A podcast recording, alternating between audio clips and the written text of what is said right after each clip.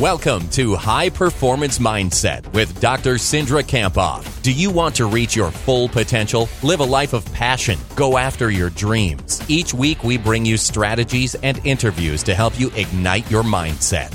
Let's bring on Cindra. Welcome to the High Performance Mindset Podcast. This is your host, Cindra Kamphoff. And thank you so much for joining me today. You know, I th- want to thank you especially for all of your feedback and your messages about the podcast. It's really awesome to receive those, and it fuels me to know that you're getting value out of this podcast, which is the whole reason I do this each week. So, thank you so much for those messages. And today's podcast is really about how parents can support their children. And we're going to have a special focus today on their child's athletic development and how to really allow them to follow their passions regardless of your children um, are into athletics or not, I think you're getting a lot out of this podcast. And regardless if you are a parent or not, I think you'll get something out of it that can be really meaningful. And this message is especially important to me and special because of my focus and really working to be the best parent that I can be. Now, I have two young boys, ages six and eight, and they're always playing sports or they're, they're talking about sports nonstop. My six year old last night, for example, was kicking field goals out in our cul de sac, working to be like the NFL kickers he sees on Sundays. And last night I turned over in my bed and I was like, what is this in my bed? Guess what? It was a hockey puck. so, pretty hilarious. Uh, but today's message is dedicated to all of the parents out there who really want to be the best they can be for their children. And I first learned about sports psychology from my dad. My dad was a crucial part of my athletic development. And my dad and my mom would always attend all of my cross country meets in high school and were my biggest fans and my biggest supporters. My dad was always the first person to meet me after I finished, really no matter how I placed. And I remember the exact words he used in the pep talk before my final race at the state high school state meet. And I remember, gosh, the enormous bear hug he gave me after the conference meet my junior year. Those two images are some of my favorite memories of my dad. But the most impactful thing my dad did was he debriefed each race with me, something that I do with all the athletes that I work with. We debrief their meet or their race or their game, you know, how they performed. But after each meet, my dad and I would sit down at the dinner table and we'd talk about my race. He'd ask me what went well, and he'd always help me set goals for my next meet. He really kept me focused on what I could do and really the best that I could be and the best that I could run. Whenever I complained about teammates or coaches, which I did sometimes, he would put a stop to that immediately. And he kept me positive. He kept me focused on myself, which is an essential part for us to perform up to our potential. And during those conversations, my dad was using sports psychology techniques, I think without even really knowing it. He was in sales at the time and he read a lot of books about mindset. Um, one book in particular was The Greatest Salesman you know, and this became second nature to him. You know, his positive attitude and his goal oriented behavior are things that I still emulate today. And he led me in the direction of my dreams by asking me about them and believing that I could accomplish anything. He supported me when I was successful and even when I felt like I failed. You know, in sports, parents impact our children in so many different ways.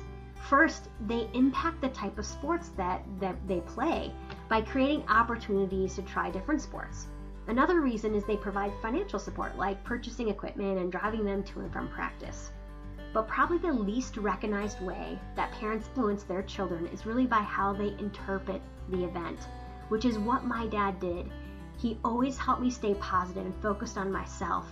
And whenever things went wrong, things you know I wasn't really happy with, he always helped me focus on what did I learn and what went well in my races or my games.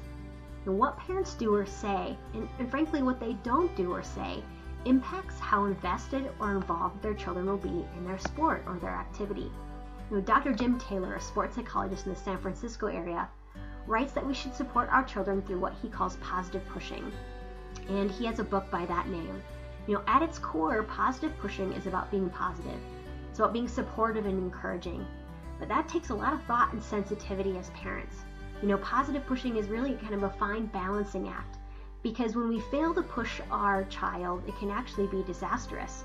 But we can push our child too much.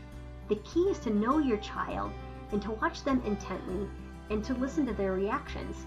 This approach should really be balanced. It's both, you know, supportive but not overbearing. You know, most parents don't intend to interfere with their child's athletic development or their child's development at all. But sometimes what we do is we put pressure on our children without even recognizing it. So today I'm going to provide you with some tips that allow you to be the best parent that you can be. And these are tips that I try to implement every single day in my life. You know, I realize that I'm not perfect, nobody is. But these tips provide you some guidance on how you can really be the best parent that you can be. So, number one, we should focus on our child's effort, how hard they work in their preparation, regardless of the outcome. In sports psychology, we talk a lot about being focused on the process and not the outcome.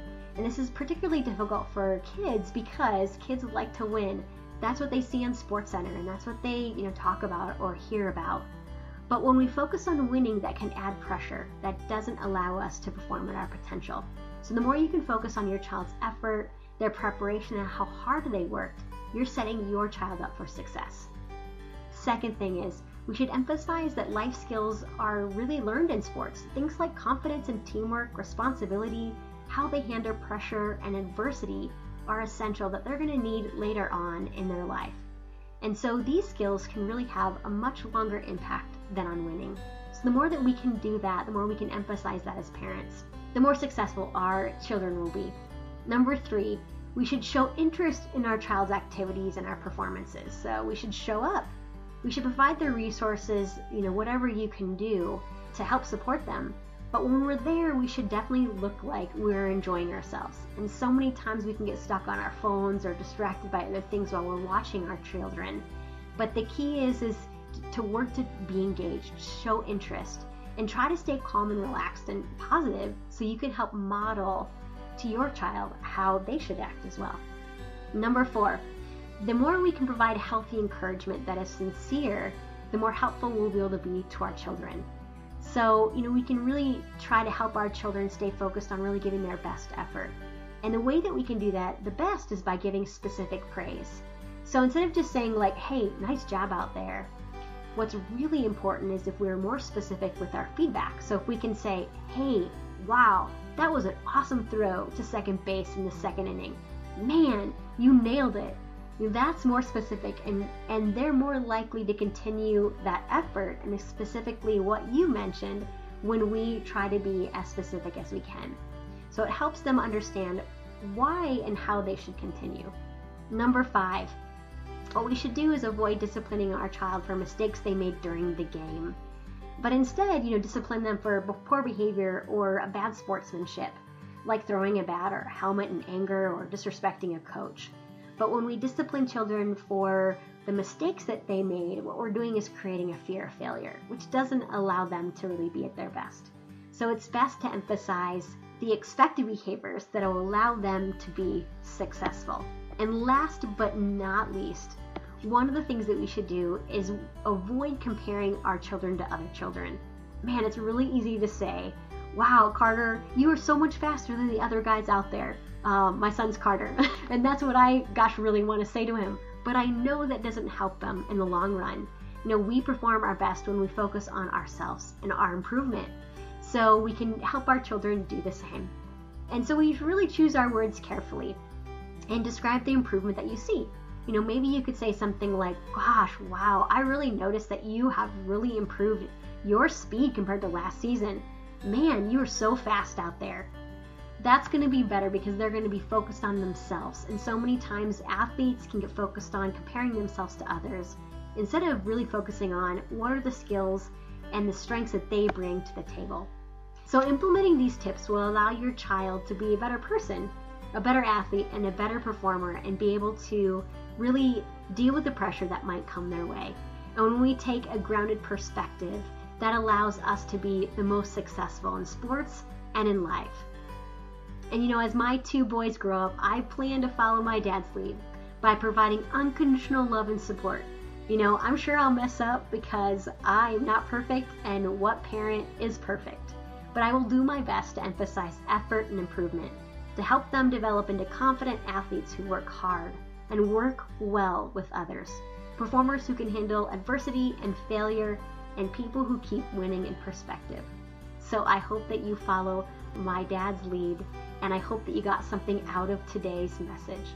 I'd love to hear what you think. What stood out to you? What's one thing that stood out to you today about today's message? And then uh, tweet it and tag me in the tweet. That'd be mentally underscore strong is my Twitter name. I'd love to hear what you think and what stood out to you about today's message. Again, these six tips are focus on your child's effort, hard work, and preparation, regardless of the outcome. Emphasize the life skills they learn in sport, like confidence, teamwork, and responsibility. Show interest in your child's activities and their performance. Show up and stay involved. Number four, provide healthy encouragement that's sincere. The more specific you can be, the better. And avoid disciplining your child for mistakes that they made in the game. And last one, avoid comparing your child to other children. Help them stay focused on themselves.